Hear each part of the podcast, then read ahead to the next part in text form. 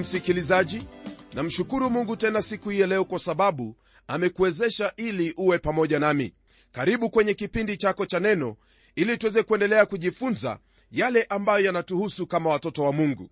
Wewe unapokwenda dukani kununua chochote kile ni lazima uwe na ufahamu kwamba hicho ambacho unachokinunua ni sawa kabisa tena ni kitu ambacho siyo bandia.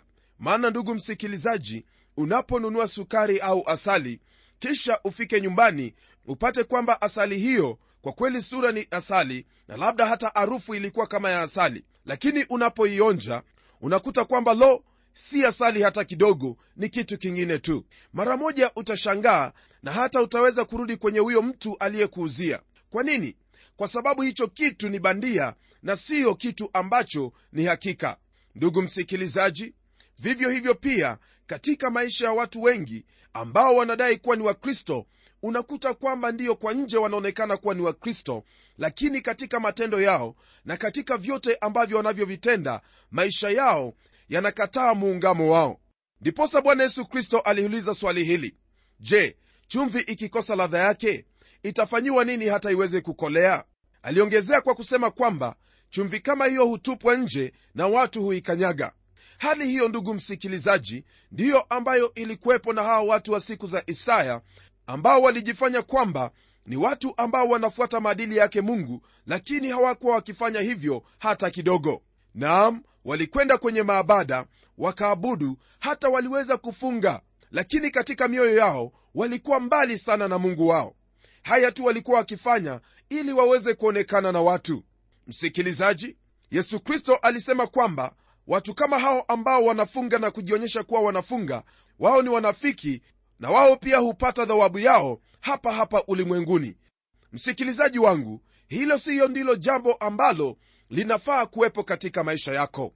Maisha yako yanafaa kuwa maisha ambayo ni ya kumtukuza mungu peke yake.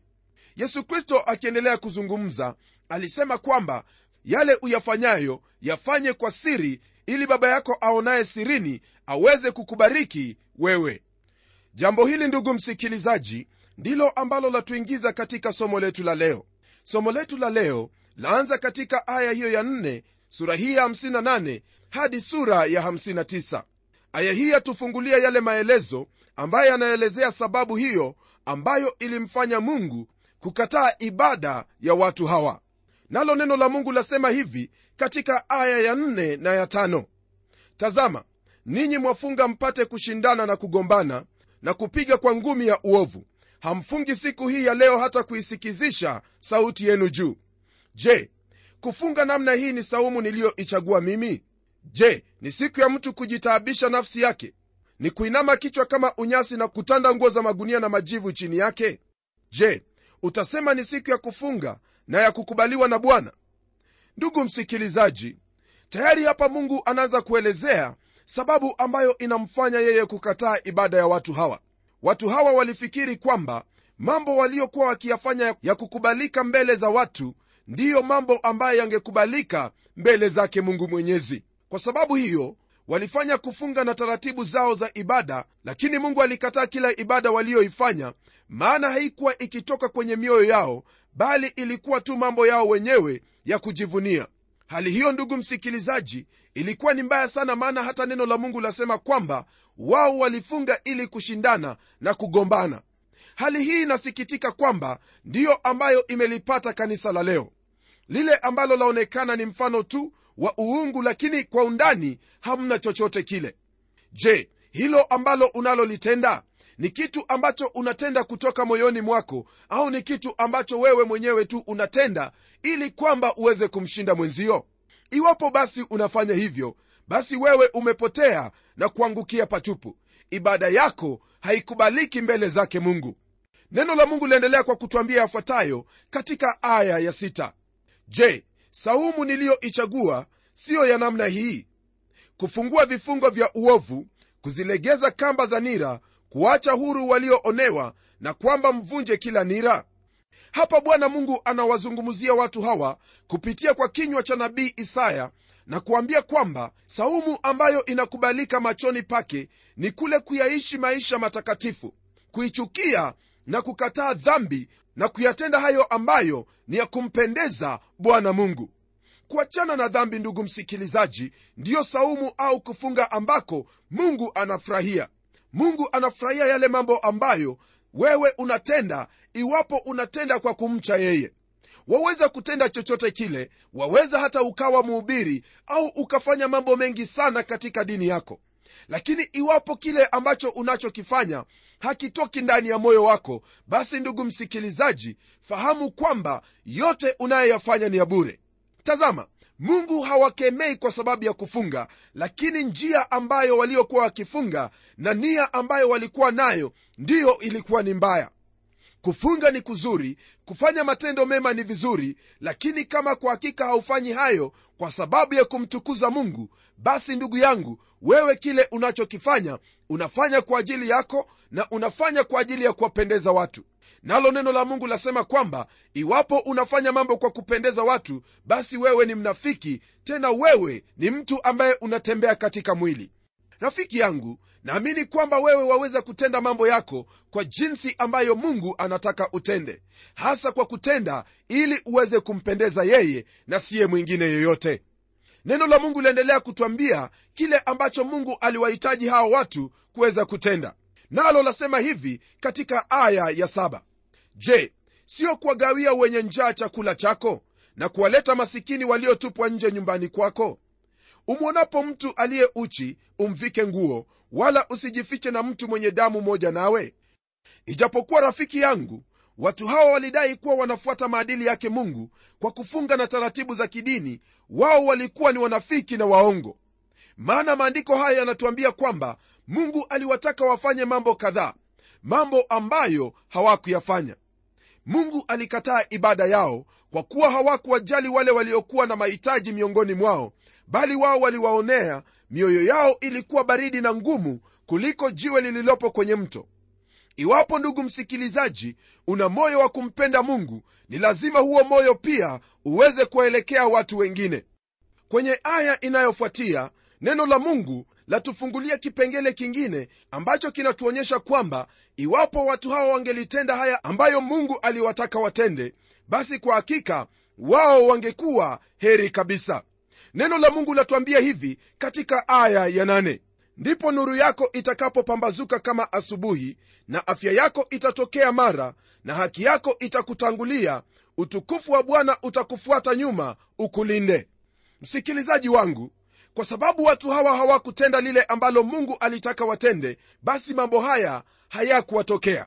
Lakini hapa tuona kwamba mungu alikuwa na hali ya watu hawa katika moyo wake alitaka wao waweze kutenda mambo kwa usawa ili kwamba mambo haya yaweze kutimia maishani mwao. Kwa hili ndugu msikilizaji mungu hangeliweza kamwe kudhihirisha baraka zake pamoja na utukufu wake kwa watu ambao hali yao ya kumwabudu mungu ilikuwa ni ya unafiki. Ikiwa wale ambao wamo katika kanisa hawamwabudu mungu kwa roho na kweli basi mungu hawezi kuwa mahali hapo.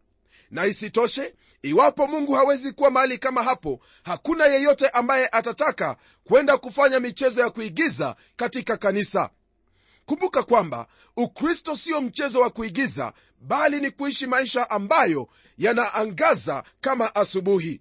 Wakati mwingine tunaona inachukua muda kwa ulimwengu kuweza kupata uhakika kwamba mungu yu katika hekalu lake ama yu ndani ya kanisa lake ambapo watu wake wanamwabudu. Wanadamu ndugu msikilizaji ndiyo ambao tunazuia mungu kujidhihirisha kwa watu wake ili watu wapate kuokoka na kuweza kufahamu kwamba kwa hakika huyu mungu yu hai. Ni imani yangu kwamba ndugu msikilizaji iwapo wewe utabadilika na kuweza kuenenda jinsi ambavyo mungu anavyohitaji uenende wanadamu hawatakuwa na lingine bali watakuwa na ushuhuda kwamba kwa hakika yesu kristo yu hai na anabadilisha maisha ya watu na ni lazima nimfuate licha ya hali jinsi ilivyo bwana bado anajidhihirisha kwa njia yake. Neno linaendelea na kutwambia kwamba ndipo utaita na bwana ataitika utalia naye atasema mimi hapa. Kama ukiondoa nira isiwepo kati yako wala kunyosha kidole wala kunena maovu.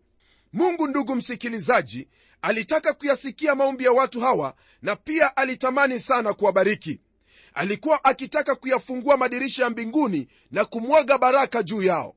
Ila mioyo yao haikuwa imefunguliwa ili kuzipokea hizo baraka. Mioyo yao haikuwa imemwelekea mungu hata kidogo kwa kuwa hawakuwa wakimtafuta mungu bali walitafuta kujipendekeza walitafuta kushindana na kugombana. Kwa kuwa wao hawakumtafuta mungu basi mungu hakujidhihirisha kwao moyo wako ndugu yangu unapomwelekea mungu yeye pia atakuelekea. Maana neno la mungu lasema kwamba msongee bwana naye atakusogea. Wakati unapomwita kwa kuwa uu karibu naye yeye atakuitika maana yeye yu tayari siku zote kuyasikiliza maombi ya watu wake yale ambayo yameombwa kulingana na mapenzi yake.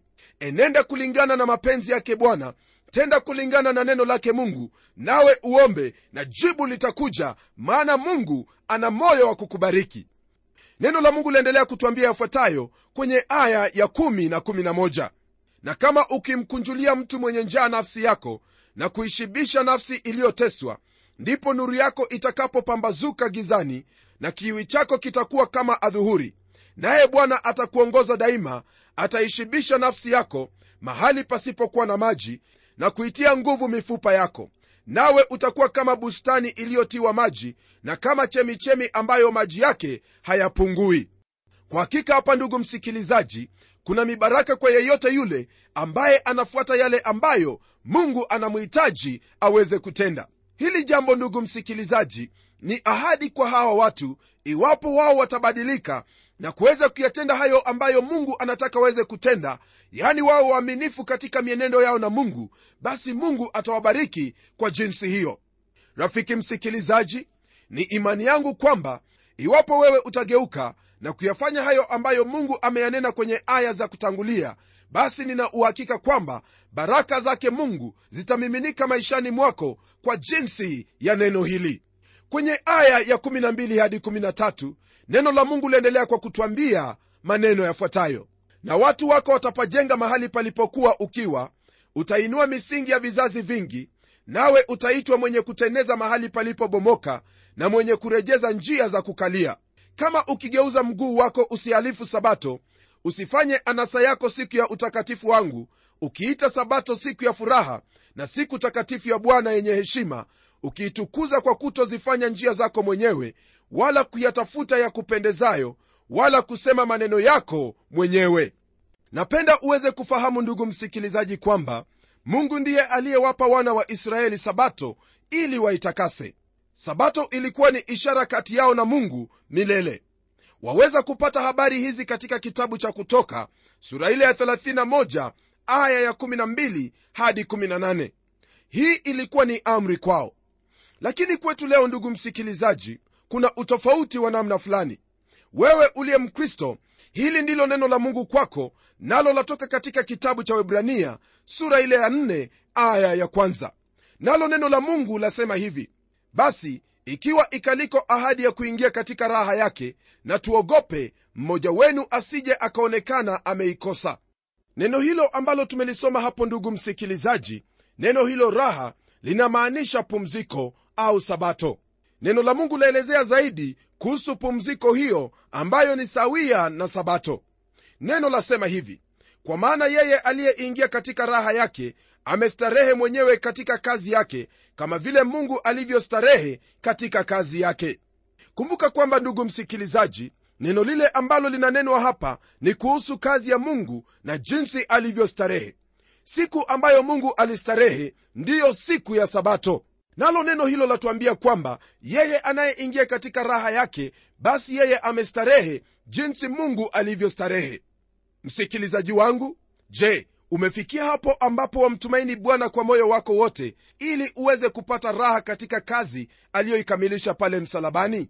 Hauwezi kuitunza sabato yake bwana bila huyo bwana wa sabato ambaye ni bwana yesu kristo neno la tumalizia sura hii ya 58 kwa aya hii ya 14 ambayo yasema hivi ndipo utakapojifurahisha katika bwana nami nitakupandisha mahali pa nchi palipoinuka nitakulisha urithi wa yakobo baba yako kwa maana kinywa cha bwana kimenena hayo. Kwa hakika ndugu msikilizaji haya ni maneno ya kutia moyo tena ya kufariji kweli kweli. Hapa twaona kwamba baraka za bwana zimepanuliwa kwa watu wa mungu wale ambao wanamtumaini kwa mioyo yao yote hao ndio wale ambao wameyatoa maisha yao kwa bwana wakamkubali yesu kristo kama bwana na mwokozi wa maisha yao. Elewa kwamba ndugu msikilizaji kwa kuwa wewe umemtumaini bwana yesu kristo kuna hizo ahadi ambazo ni zako wewe. Unapomtii bwana wewe unakuwa ni mbarikiwa. Hebu sasa ndugu msikilizaji tuweze kuingia kwenye sura ya 59 jambo kuu ambalo tutaliona kwenye sura hii ni mashtaka yake mungu juu ya wana wa israeli ungamo lao na kuja kwa mkombozi wao. Tutapata kwamba dhambi za watu hawa ndizo zilifanya mambo mabaya au hukumu ya mungu kuja juu yao. Kwa kuwa yale waliokuwa wakijifunika nayo kwa mambo ya kidini hayangeweza kuwasaidia hata kidogo wala kuwakomboa. Naye mungu hakuyasikia maombi yao kwa sababu ya uovu wao na wala siyo kwa sababu hakuwa na uwezo wa kusikia. Jambo lingine ambalo tutalipata kwenye sehemu hii tutapata dhambi zao zimeelezewa kwa maneno ya aina nyingi kama vile kuchafuliwa kwa damu uongo kunong'ona ubaya kupata mimba ya madhara kazi za uovu na vitendo vya udhalimu. Neno la mungu latuambia katika aya ya kwanza kwamba tazama mkono wa bwana haukupunguka hata usiweze kuokoa wala sikio lake si zito hata lisiweze kusikia. Sababu iliyowafanya waisraeli wasiweze kuokolewa siku hiyo ya nabii isaya. Haikuwa ni kwa sababu mkono wake mungu haukuwa na uwezo. La dhambi tu peke yake ndugu yangu ndizo ziliuzuia mkono wake bwana usiweze kuokoa. Hili ndilo ambalo rafiki yangu twalipata kwenye aya ya pili ambayo yasema hivi. Lakini maovu yenu yamewafarakisha ninyi na mungu wenu na dhambi zenu zimeuficha uso wake msiuone hata hataki kusikia wokovu haukuwepo kwa watu hawa ndugu msikilizaji kwa sababu walikuwa wamefarakana na mungu wao. Kuanzia aya ya tatu ndugu msikilizaji hadi aya ya nane ambayo nitakuhimiza uweze kusoma utapata maelezo zaidi kuhusu yale ambayo watu hawa walikuwa wakiyatenda. Watu hawa ndugu msikilizaji walitenda mambo maovu mambo ambayo yalimfanya mungu kuuficha uso wake. Kwenye aya ya tisa ndugu msikilizaji twaona sasa ungamo au kukiri kwa israeli. Neno la mungu lasema hivi kwa sababu hiyo hukumu ya haki i mbali nasi wala haki haitufikilii. Twatazamia nuru na kumbe latokea giza. Twatazamia mwanga lakini twaenda katika giza kuu. Kwa maandiko haya ndugu msikilizaji waisraeli wanatambua kwamba wamo kwenye giza wanakiri kwamba mambo na hali yao ya kidini haikuwa faidi chochote na kwamba yalikuwa ni ya unafiki mtupu na ubatili. Ni ombi langu kwamba ndugu msikilizaji watu wataweza kutenda hili ambalo watu hao waliweza kutenda. Watu hao walifahamu kwamba dini haikuwasaidia wala haikuleta uokovu katika maisha yao wala pumziko hawakulipata na lile ambalo walitazamia kuwa ni nuru lilibadilika na kuwa giza iwapo nchi yetu itapata uponyaji iwapo jamii yako itapata uponyaji iwapo wewe mwenyewe utapata uponyaji katika maisha yako lililopo ni hili mgeukie bwana wacha michezo za kufanya mambo ambayo unajua kwamba kwa hakika ni unafiki. Kwenye aya ya kumi ndugu msikilizaji neno la mungu linaendelea kwa kutwambia kwamba twapapasa papasa kutafuta ukuta kama kipofu naam twapapasa kama watu wasio na macho twajikwaa wakati wa adhuhuri kana kwamba ni wakati wa ukungu wa alfajiri. Kati yao waliowanda tumekuwa kama wafu. Hawa watu ndugu msikilizaji unaona walikuwa wakisema kwamba walikuwa katika giza. Huu ni mfano wa mtu yeyote asiye na uhusiano wa binafsi na mungu wake. Lakini mara tu watakapotubu basi watapata msamaha wa dhambi zao. Nasi vivyo hivyo ndugu msikilizaji dhambi zetu twahitaji kuzitubu mbele zake mungu bila kuficha lolote nazo hizo dhambi zitafutiliwa mbali. Neno la mungu ndugu msikilizaji katika aya hiyo ya 11 hadi 19 yaendelea kuelezea jinsi ambavyo watu hao walikuwa wakisema kuhusu hali yao. Nitakuhimiza tena rafiki yangu uweze kusoma sehemu hiyo ili uweze kuona hayo yaliyokuwemo. Kwenye aya ya 20 neno la mungu sasa latuambia habari ya kuja kwa mkombozi wa watu wa israeli. Hicho ndicho kipengele ndugu msikilizaji ambacho chatufungia sura hii ya 59 neno la mungu lasema hivi na mkombozi atakuja sayuni kwao waachao maasi yao katika yakobo asema bwana. Andiko hilo ndugu msikilizaji lanena habari za kuokolewa watu wa israeli. Nam watu wengi huuliza iwapo taifa la israeli lote litakombolewa. Nalo jibu lapatikana katika aya hiyo ya 20 ambapo neno la mungu lasema kwamba ni wale tu ambao wameacha maasi yao katika yakobo. Kwa hivyo ni wazi kwamba ndugu msikilizaji wale ambao ni uzao wa israeli ni wale ambao wataacha maasi yao ambao pia wanaitwa mabaki ni kama vile pia katika kanisa la wakati huu sio wote walio ndani ndiyo ambao ni waumini bali ni wale ambao wamempokea yesu kristo katika mioyo yao kama bwana na mwokozi wao ndiyo ambao wataokolewa. Ndugu msikilizaji neno la mungu linaendelea kutuhakikishia kwamba siku moja mkombozi atakuja huko sayuni na wakati huo taifa nzima litakuwa likitubu dhambi neno hilo lapatikana katika kitabu cha zakaria sura ya 12 aya ya 1 ambayo yasema hivi. Nami nitamwagia watu wa nyumba ya daudi na wenyeji wa yerusalemu roho ya neema na kuomba nao watamtazama yeye ambaye walimchoma nao watamwombolezea kama vile mtu aombolezavyo kama vile mtu amwombolezeavyo mwanawe wa pekee nao wataona uchungu kwa ajili yake kama vile mtu aonavyo uchungu kwa ajili ya mzaliwa wake wa kwanza. Kwa kumalizia sura hii ndugu msikilizaji neno la mungu latuambia hivi katika aya ya 21 tena katika habari zangu hili ndilo agano langu nao asema bwana. Roho yangu iliyo juu yako na maneno yangu niliyoyatia kinywani mwako hayataondoka kinywani mwako wala kinywani mwa wana wako wala kinywani mwa wajukuu wako asema bwana tangu leo na hata milele. Andiko hilo ndugu msikilizaji ni andiko ambalo bado halijatimia katika israeli. Lakini mara tu watu hao watakapotubu hapo ndipo andiko hilo litapata kutimia. Hii ni ahadi ambayo ni lazima itimie kwa sababu ni mungu mwenyewe ameahidi. Ahadi hii ndugu msikilizaji itatimiza kusudi lake mungu kwa wakati wake. Ewe rafiki yangu tumeona yale ambayo yaliwapata waisraeli kwa sababu ya kile ambacho walikifanya. Nami naamini kwamba katika toba watu wa mungu hurejelewa na baraka na mungu hubariki kazi zao na hubariki hata nchi yao. Uponyaji wako uponyaji wa jamii yako uponyaji wa kazi ya mikono yako ii katika toba yako ndugu yangu. Fuata kutenda haki fuata kufanya hukumu na baraka zake mungu zitamwagika juu yako sasa na hata milele hebu tuombe pamoja.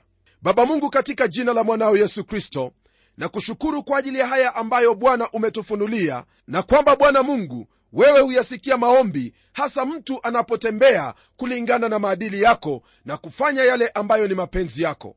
Naomba kwa ajili ya msikilizaji wangu kwamba bwana utapata kumbariki na kuweza kumsaidia ili kwamba aweze kuenenda katika mapenzi yako. Asante bwana maana najua kwamba utamtendea kwa utukufu wa jina lako. Naomba haya katika jina la yesu kristo ambaye ni bwana na mwokozi wetu.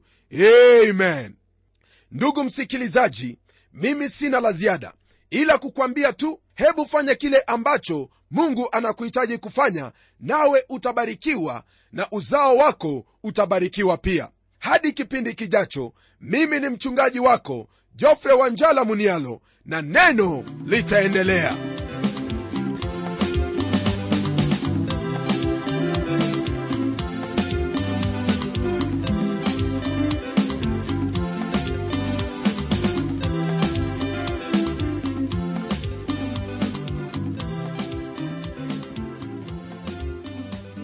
ningependa kukutangazia ya kwamba mafunzo ya kipindi hiki cha neno yamerekodiwa kwenye kanda ambayo unaweza kuinunua kwa bei nafuu sana. Na kumbuka unaponunua kanda za kipindi cha neno utakuwa pia umesimama nasi katika kuona kwamba hiki kipindi kinaendelea hewani. Na kwa mengi zaidi kuhusu hizi kanda tafadhali tuandikie barua kupitia anwani ifuatayo. Andika kwa mtayarishi kipindi cha neno Trans World radio.